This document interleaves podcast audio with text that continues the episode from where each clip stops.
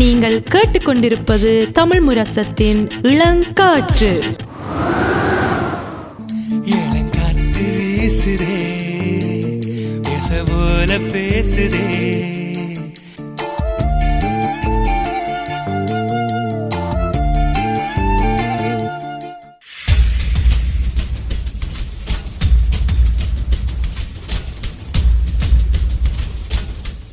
விழித்திருப்போம், சமுதாயத்தின் மீதான ஒரு தேடல்.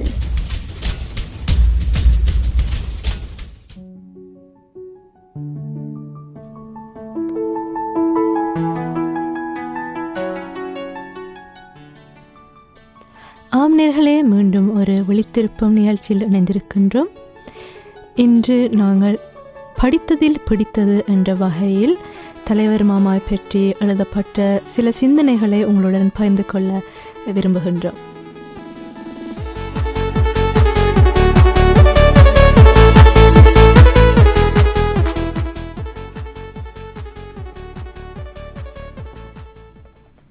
தமிழர்களின் காவிய நாயகன்.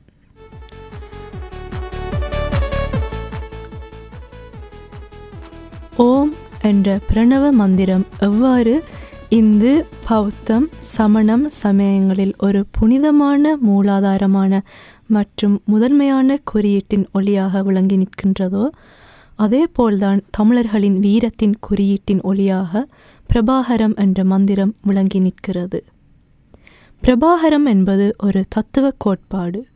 அதில் எவ்வாறு தலைமை தாங்க வேண்டும், மக்களை எவ்வாறு தூய்மையாக நேசிக்க வேண்டும், ஒரு கட்டமைப்பை எவ்வாறு முகாமைப்படுத்துவ முகாமைத்துவப்படுத்த வேண்டும், ஆண் பெண் பேதமின்றி வேலைகளை பங்கிடுதல், தொலைநோக்கு சிந்தனை, எவருக்கும் அஞ்சாமல் போரிடுவது, வீரத்தை நிலைநாட்டுவது, ஒழுக்க நெறிகளை பின்பற்றுவது, கொள்கை பிடிப்போடு இறுதி வரை கொண்ட லட்சியத்திற்காக உழைப்பது மற்றும் தனது குடும்பத்தை விட மக்களின் விடுதலையே முக்கியமென்று இறுதி வரை வாழுதல்.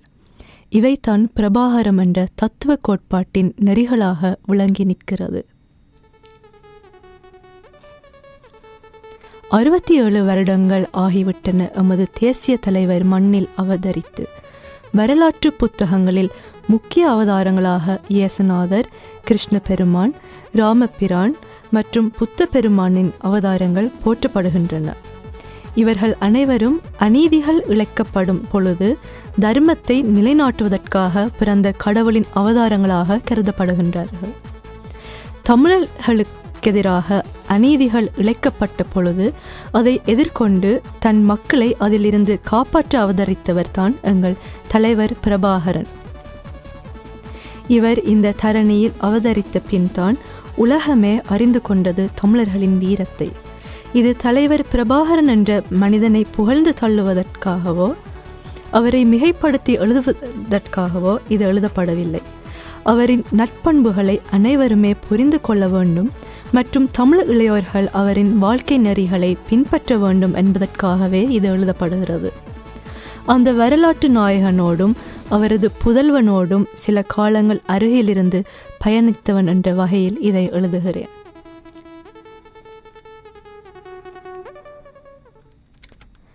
ஒரு தலைவன் என்பவன் எப்படி இருக்க வேண்டும் என்பதை எம் தேசிய தலைவரின் வாழ்க்கை முறையிலிருந்து தமிழர்களையா தமிழர்களாகிய நாமும் ஏனைய இன இனத்தவர்களும் கற்றுக்கொள்ளலாம். எமது தேசிய தலைவரிடம் நிறைய பண்புகள் உள்ளன. அவரின் உயரிய நற்பண்புகளாக அவரின் ஒழுக்கம், எளிமை, அக்கறை, இரக்கம், துணிவு ஆகியவை விளங்கி நிற்கின்றன. திருவள்ளுவர் எழுதிய திருக்குறள் என்ற நூல் தமிழர்களின் உயரிய படைப்பாக உலகெங்கும் போற்றப்படுகிறது. அதில் கூறப்படும் அனைத்து குறள்களின் வழிகாட்டியாகவே எமது தேசிய தலைவரின் வாழ்க்கை முறை இருந்து வந்திருக்கிறது. எதிரி கூட தலைவரை புகழாரமாக பேசும் அளவிற்கு அவரின் நற்பண்புகள் இருந்திருக்கின்றன. அவரின் பிறந்த நாளை உலகெங்கும் பெருமிதத்துடன் கொண்டாடும் தமிழர்கள் அனைவரது உள்ளங்களிலும் அவர் வீற்றிருக்கிறார் என்றால் அவரின் நற்பண்புகள், கொள்கை பிடிப்பான வாழ்க்கை முறையும், எவருக்கும் விலை போகாமல் இறுதி வரை மண்டியிடாத தமிழ் சேனையை வழிநா நடாத்தியதுமே காரணங்களாக அமைகிறது.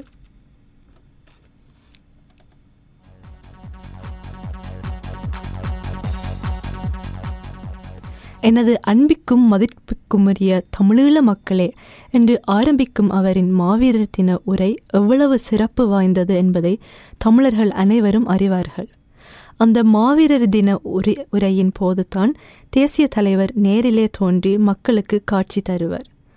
அவரை பார்த்து அவர் சொல்வதை கேட்டாலே தமிழர்களின் தாகங்கள் அனைத்தும் தணிந்துவிடும். நமது தேசிய தலைவரிடம் அவ்வாறு என்ன இருக்கு? ஏன் அவரை தமிழர்கள் அனைவரும் கடவுளாக பார்க்கிறார்கள் என்பதை எம் இளைய சந்ததியினர் பகுப்பாய்வு செய்ய வேண்டும். அவரின் பிறந்த நாளை தமிழர்கள் அனைவரும் விமரிசையாக கொண்டாடும் இவ்வேளையில் அவர் தனது பிறந்த நாளை கார்த்திகை இருபத்தி ஆறு ஆயிரத்தி தொள்ளாயிரத்தி எண்பத்தி இரண்டுக்கு பின் கொண்டாடியதில்லை என்பதை அவரை விளங்கிக் கொள்ள வழிவகுக்கும். ஆம், அந்த நாள் அன்று தான் முதல் மாவீரன் லெப்டினன்ட் ஷங்கர் காயப்பட்டு இந்தியாவிற்கு கொண்டு வரப்படுகிறார். அவருக்கு மருத்துவ சிகிச்சை அளிக்கப்படுகிறது. தலைவரும் அவர் அருகம் அருகாமையில் நின்று அவரின் கரங்களை பிடித்தவாறு அவரை தேற்றுகிறார். ஆனாலும் சிகிச்சை பலனின்றி மறுநாள் கார்த்திகை இருபத்தி ஏழு அன்று லெப்டினன்ட் ஷங்கர் தமிழீழ விடுதலை புலிகள் இயக்கத்தின் முதல் மாவீரனாக வீரச்சாவை தழுவிக்கொள்கிறான்.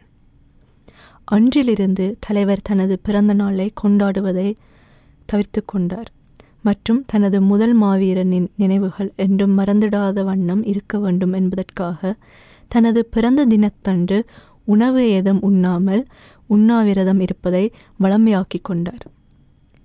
இவ்வாறான செயற்பாடுகளால் தான் எம் தேசிய தலைவர் போராளிகளால் மட்டுமல்ல மக்களாலும் நேசிக்கப்பட்டார்.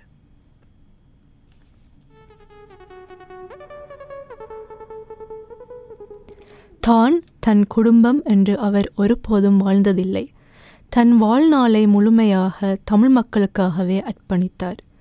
தமிழீழ மக்கள் எதை வட்டுக்கோட்டை தீர்மானம் ஊடாக விரும்பினார்களோ அதையே தனது லட்சியமாக வரித்து கொண்டு எந்த சலுகைகளுக்கும் விலை போகாமல் இறுதி வரை தமிழீழம் என்ற லட்சிய நெருப்பை தாங்கி போரிட்டார். தேசிய தலைவருடன் உரையாடிய தருணத்தில் அவர் ஒன்றை குறிப்பிட்டிருந்தார்.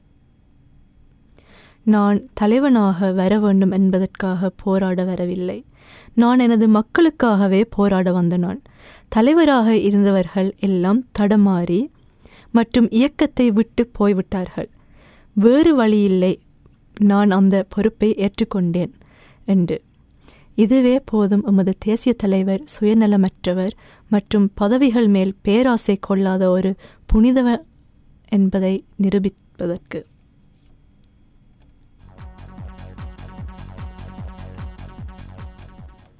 அவர் தனது போராளிகளை மிகவுமே நேசித்தார். போராளிகள் மிகவும் கண்ணியமானவர்கள், ஒழுக்கத்தில் மிகவும் உயர்ந்தவர்கள், முகாமைத்துவ மற்றும் நிர்வாகத்தி திறன் படைத்தவர்கள், ஆண் பெண் என்ற பேதமின்றி அனைவரும் போராளிகள் என்று செயற்பட்டவர்கள். இது எவ்வாறு சாத்தியம்? சேர சோழ பாண்டிய தமிழ் மன்னர் ஆட்சி காலத்திலிருந்து தமிழர்கள் ஒற்றுமையாக ஓரணியில் இருந்து போரிட்டதில்லை. சேர சோழ பாண்டிய அரசுகளின் வீழ்ச்சிக்கு அவர்கள் பிள பிளவுபட்டு இருந்ததே காரணம். அவர்கள் காலப்போக்கில் அழிந்தமைக்கு இதுவே வழிவகுத்தது. இதை நன்கு புரிந்து வைத்திருந்த தலைவர் எம் ஈழத்தமிழினமும் அவ்வாறான பிளவுபட்டவர்களாக இருக்கக்கூடாது என்பதில் உறுதியாக இருந்தார். ஆரம்ப நாட்களில் போராட வழிகிட்டவர்கள் அனைவரும் ஒற்றுமையுடன் செயற்பட்டார்கள். ஆயுத வழி போராட்டத்திற்கு அடித்தளமிட்டவர்களான தங்கதுரை, குட்டிமணி, சத்தியசீலன் மற்றும் தலைவர் பிரபாகரன் அனைவரும் ஓர் அணியிலிருந்து செயற்பட்ட முக்கிய தலைவர்கள் ஆவார்கள். அதன் பின் நடந்தது ஒரு துயரமான செயலாக அமைந்தது. நாம் பிளவுபடாமல் ஓரணியில் நின்று ஆயுதம் தரித்து போராட வேண்டும் என்ற எமது தேசிய தலைவரின் சிந்தனைக்கு மாறாக சில விடயங்கள் நடந்தேறியது. தமிழீழ விடுதலை புலிகள் இயக்கத்தில் ஒழுக்கத்தை கடைப்பிடிக்காது தலைமை பொறுப்பில் இருந்து நீக்கிய காரணங்களால் இயக்கத்தில் இருந்து வேறு சில தோழர்களையும் அழைத்து சென்று உருவாக்கப்பட்டது இன்னொரு இயக்கம். இதன் பின் பல இயக்கங்கள் தன் தன்னிச்சையாக உருவாக வழிகிட்டன. எதை எமது தேசிய தலைவர் விரும்பவில்லையோ அது நடந்தேறியது. மக்கள் மத்தியில் குழப்பம் நிலவியது, யாரை ஆதரிப்பதென்று. ஆனாலும் கால நீரோட்டத்தில் ஏனைய தலைமைகள் இந்தியாவின் உளவு பிரிவின் கைபொம்மைகளாக செயற்பட தொடங்கிய பின் சலுகைகளுக்காக தங்களின் இலட்சிய கொள்கைகளை தாரை வார்த்து கொடுத்ததால் எமது மக்களினம் கண்டு கொண்டனர். தமிழீழ விடுதலை புலிகள் இயக்கமும் அதன் தலைவர் பிரபாகரனுமே தமிழர்களின் உரிமைகளுக்காக எவருக்கும் விலை போகாமல் போராடுபவர்கள் என்று. இந்தியா போன்ற வல்லரசை எதிர்த்து நின்று போராடுகிற தைரியம் எவருக்கும் வந்ததில்லை. ஆனாலும் தலைவர் பிரபாகரனின் தலைமையில் தமிழீழ விடுதலை புலிகள் தங்களின் சக்திக்கு அப்பாலான வல்லரசோடு போரிட தயாரானார்கள். பின்பு அந்த வல்லரசையே தோற்கடித்தனர். இந்த வீரம் ஏன் ஏனைய இயக்கங்களுக்கு வரவில்லை? அவர்களிடமும் தலைவர் பிரபாகரன் போன்ற உன்னதமான தலைமை இருந்திருந்தால் நிச்சயம் வந்திருக்கும்.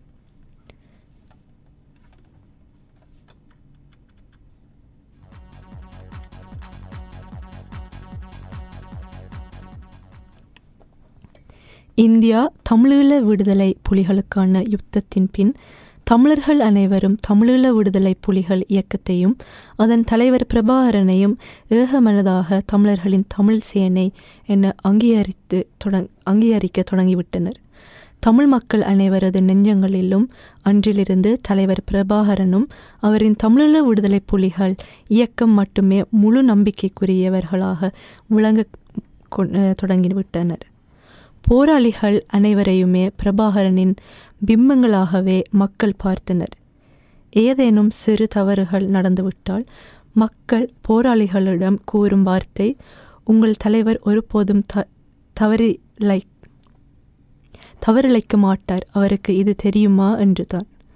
பார்த்தீர்களா எவ்வளவு நம்பிக்கை தமிழ் மக்களும் தேசிய தலைவரில் வைத்திருக்கிறார்கள் என்று. தன்னை போலவுமே அனைத்து போராளிகள் இருக்க வேண்டும் என்பதே தலைவரின் தலைமைத்துவ வழிநாட்டலின் சிறப்பு சிறப்பம்சமாகும்.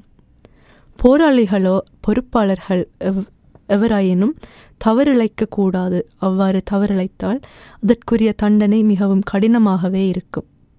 ஒழுக்கத்தை பேணாதவர்கள் அனைவரும் கடுமையான தண்டனைக்கு உள்ளாக்கி பின் உடனடியாகவே இயக்கத்திலிருந்து நீக்கப்படுபவர்கள்.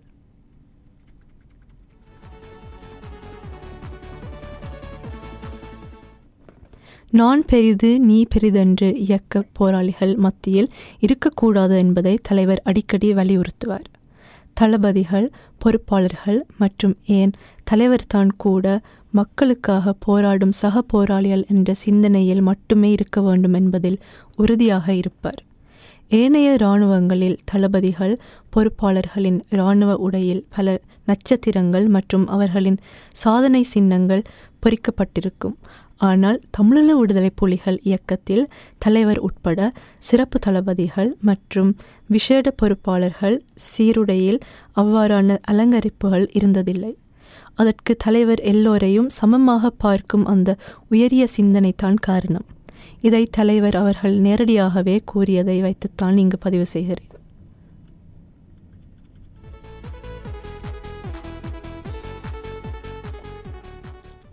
அவர் சக போராளிகளை பாசத்தோடு அரவணைப்பதை பார்த்திருக்கிறேன். ஒரு தந்தை தன் பிள்ளைகளை மீது காட்டும் அதே பாசம், கண்டிப்பு மற்றும் எதிர்பார்ப்பை அவர் அனைத்து போராளிகளிடம் சமமாக காட்டி வந்தார். பெண் போராளிகள் அனைவரையும் பிள்ளைகள் என்றே அழைக்க வேண்டும் என்பதை சக ஆண் போராளிகளிடம் வலியுறுத்தியிருக்கிறார். பெண் விடுதலை ஆணுக்கு நிகர் பெண்ணாக இருக்க வேண்டும் என்பதை இயக்கமற்ற பொறுப்பு பாளர்கள் தளபதிகள் மத்தியில் பெண்களுக்கான அங்கீகாரத்தை வழங்கி அதை நடைமுறைப்படுத்தியிருக்கிறார். இயக்க நிர்வாக கட்டமைப்புகள் அனைத்திலும் பெண் போராளிகள் ஆண் போராளிகளை விட மேலோங்கியே இருந்தார்கள். இயற்கையாகவே பெண்கள் ஆண்களை விட நிர்வாகத்திலும் முகாமைத்துவத்திலும் திறமை வாய்ந்தவர்கள். திறமையின் அடிப்படையில் இயக்கத்தின் நிர்வாக கட்டமைப்புகள் அனைத்திலும் பெண் போராளிகளே முதன்மையானவர்களாக விளங்கினார்கள். சண்டை களத்தில் கூட மாலதி படையணி மற்றும் சோதியா படையணி என்ற பெண்கள் படையணி ஆண் போர் போராளிகளுடன் இணைந்து சமமாக களமாடியது. பேச்சுவார்த்தை காலத்தில் கூட பேச்சுவார்த்தை குழுவில் தமிழினி, மலைமகள், செல்வி மற்றும் சில பெண் போராளிகள் அங்கம் வகித்திருந்தனர். பெண்ணியம் பேசும் அனைவருமே இயக்கத்தையும் அதன் நிர்வாக கட்டமைப்புகளையும் தலைவரையும் பற்றி விரிவான பகுப்பாய்வு செய்யாமல் எழுந் எழுந்த மானத்துக்கு விடுதலை புலிகள் பேச்சுவார்த்தை குழுவில் பெண்களுக்கு சமமான அங்கீகாரத்தை வழங்கவில்லை என்று உண்மைக்கு புறம்பான விடயத்தை பேசிவிடக் கூடாது. எந்த நாட்டிலும் கொடுக்கப்படாத அனைத்து சுதந்திரத்தையும் பாதுகாப்பையும் அந்த நிழல் தமிழீழ ஆட்சி காலத்தில் பெண்கள் பெற்றிருந்தன என்பதை நான் நேரில் பார்த்து வியந்து பெருமைப்பட்ட விடயமாக அன்று விளங்கியது. இதற்கு எமது தேசிய தலைவர் பெண்களுக்கு வழங்கிய சம அங்கீகாரத்தையே எடுத்து காட்டுகிறது. எமது தேசிய தலைவர் அவர்கள் பிரதேசவாதத்தை ஏற்றுக்கொள்ளவில்லை பிரதேசவாதத்தை ஏற்றுக்கொள்ளவில்லை. நாம் அனைவருமே தமிழர்களுக்காக போராடும் போராளிகள் என்பதை தானும் கடைபிடித்து அனைத்து தளபதிகளை பொறுப்பாளர்கள் போராளிகள் மத்தியிலும் இதை விதைத்திருந்தார். அவருக்கு கடவுள் நம்பிக்கை இருந்தாலும் எந்த மதங்களையும் அவர் முன்னிலைப்படுத்தவில்லை. எமது தமிழினம் சாதிகளாக பிளவுபட்டு உருண்டோடி போயிருந்தன. இவர்கள் உயர்ந்த சாதி, அவர்கள் கீழ் சாதி என்று அவருக்கு கத்த குணாதிசயங்கள் எம் தமிழர்கள் மத்தியில் நிலவியது. அதையெல்லாம் தலைவர் பிரபாகரனும் தமிழீழ விடுதலை புலிகள் அவர்களின் ஆட்சி காலத்தில் தகர்த்து எறிந்தனர். அனைவர்களும் தமிழர்கள் என்பதை உணர வைத்தனர். சீதனம் வாங்குதல், சீதனம் கொடுத்தல் என்பன பெண்களை மிகவும் இழிவுபடுத்தியது. அதையும் தமிழீழ விடுதலை புலிகள் இல்லாதொழித்தனர். தமிழ் சமூகம் மேம்பட்ட சமூகமாக வளர வேண்டும் என்பதையே எமது தேசிய தலைவர் விரும்பினார். தலைவரின் பிறந்த நாளை கொண்டாடி கொண்டிருக்கும் இத்தருணத்தில் அவரின் பெருமைகளை நாம் அறிந்திடல் வேண்டும்.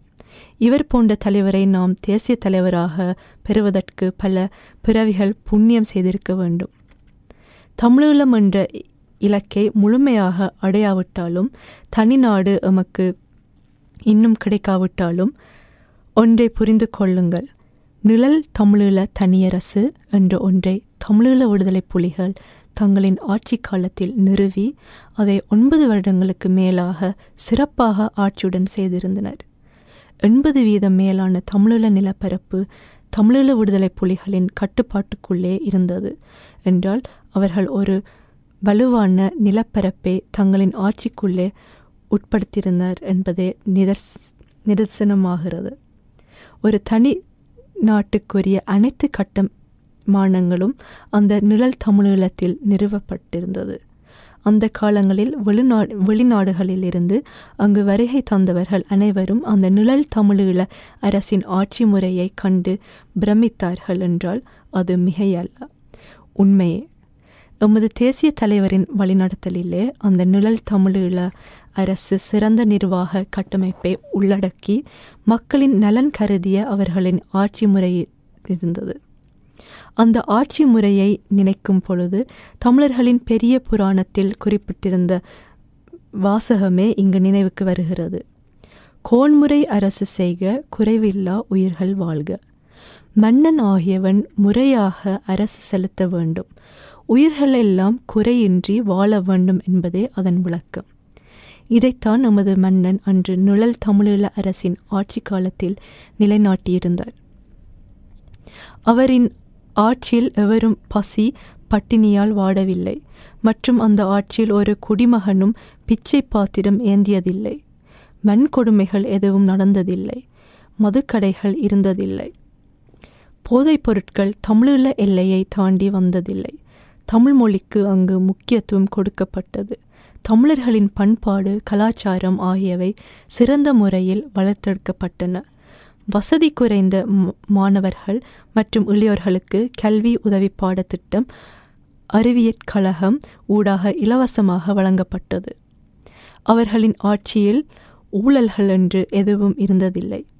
காவல்துறை, நீதித்துறை, நிதித்துறை, சுகாதாரத்துறை, அரசியல் துறை, பொருண்மைய மேம்பாட்டு நிறுவனம், விவசாயத்துறை, மக்கள் நலன் காப்பகம், சிறுவர் நலன் காப்பகம், பெண்கள் நலன் காப்பகம், தமிழீழ வைப்பகம், கல்வித்துறை என பல தனி அரசுக்குரிய கட்டுமானங்களை நிறுவி அன்று தனி ஆட்சி புரிந்திருந்தனர். தலைவர் பிரபாகரன் எதை சாதித்து விட்டார் என்று கேள்வி கேட்கும் அனைவருக்குமே அவரின் சாதனைகளை எவராவது செய்ய முடியுமா என்றளவுக்கு அவரின் சாதனைகள் மேலோங்கி இருக்கிறது என்பதை இத்துடன் விளங்கிக் கொள்ளுங்கள். எமது தேசிய தலைவர் போரிடுவதில் மட்டுமே வல்லவர், அவருக்கு உலக அரசியல் மதிநுட்பம் கிடையாது என்று கூறும் இராஜதந்திரங்களே தலைவர் போரிடுவதில் மட்டுமல்ல மக்கள் கட்டுமானங்களையும் நிறுவி ஒரு தனி அரசை முகாமைப்படுத்துவதில் உலக வல்லரசுகளின் நரித்தனமான வலைகளுக்கு சிக்கி கொள்ளாமல் தன் மக்களின் முழுமையான உரிமைகளை வென்றெடுக்க வேண்டும் என்பதற்காக எந்த வல்லரசுகளுக்கும் தமிழீழ நிலப்பரப்பை தாரை வார்த்து கொடுக்காமல் போராட்டத்தை தன் மக்களுக்காக வழி நடத்தி சென்றார் என்பதே உண்மை. போர் வெற்றிகள் மற்றும் எமது தேசிய தலைவரின் திறமைகளை அலங்கரிக்கவில்லை.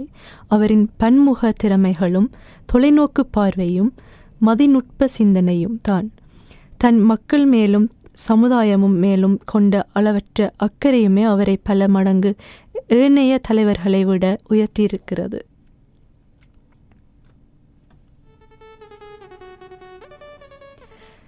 தமிழீழ விடுதலை புலிகளிடம் போர் விமானங்கள், ஏவுகணைகள், நீர்மூழ்கி கப்பல்கள் இருந்தன. அதை அவர்கள் தாங்களாகவே சொந்தமாக தயாரித்தனர் என்றால் அது எமது தேசிய தலைவரின் வியக்கத்தக்க புத்தி கூர்மையின் அளவுகோலின் ஒரு சான்றாக விளங்கி நிற்கிறது. உலக புரட்சியாளர்களின் வரிசையில் எமது தேசிய தலைவர் முதன்மையானவராக வலம் வருகிறார். அவரின் அளப்பரிய சாதனைகளை உலகத்தார் அனைவரும் அறிந்து கொண்டு அவரை பற்றி தேடுதல்களை மேற்கொள்ளும் காலம் வெகு விரைவில் வரும் என்பதில் எந்த ஐயமும் இல்லை. இவரின் வாழ்க்கை நெறிகளை தமிழ் இளைய சந்ததியினர் பின்பற்றினாலே போதும், தமிழர்களின் எதிர்காலம் சுபீட்சமாக அமையும். அறுபத்தி ஏழு அகவை காணும் எம் வீரத்தலைவனுக்கு வாழ்த்துகளை தெரிவித்து தங்களின் மீள் வருவைக்காக தமிழர்கள் அனைவரும் காத்திருக்கிறார் என்பதை கூறிக்கொண்டு தங்களின் பாதசுவடுகளை பின்பற்றியே போராளிகளாகிய எமது பயணம் தொடர்கிறது என்பதை தெரிவித்து இதை நிறைவு செய்கிறேன். புலிகளின் தாகம் தமிழீழ தாயகம்.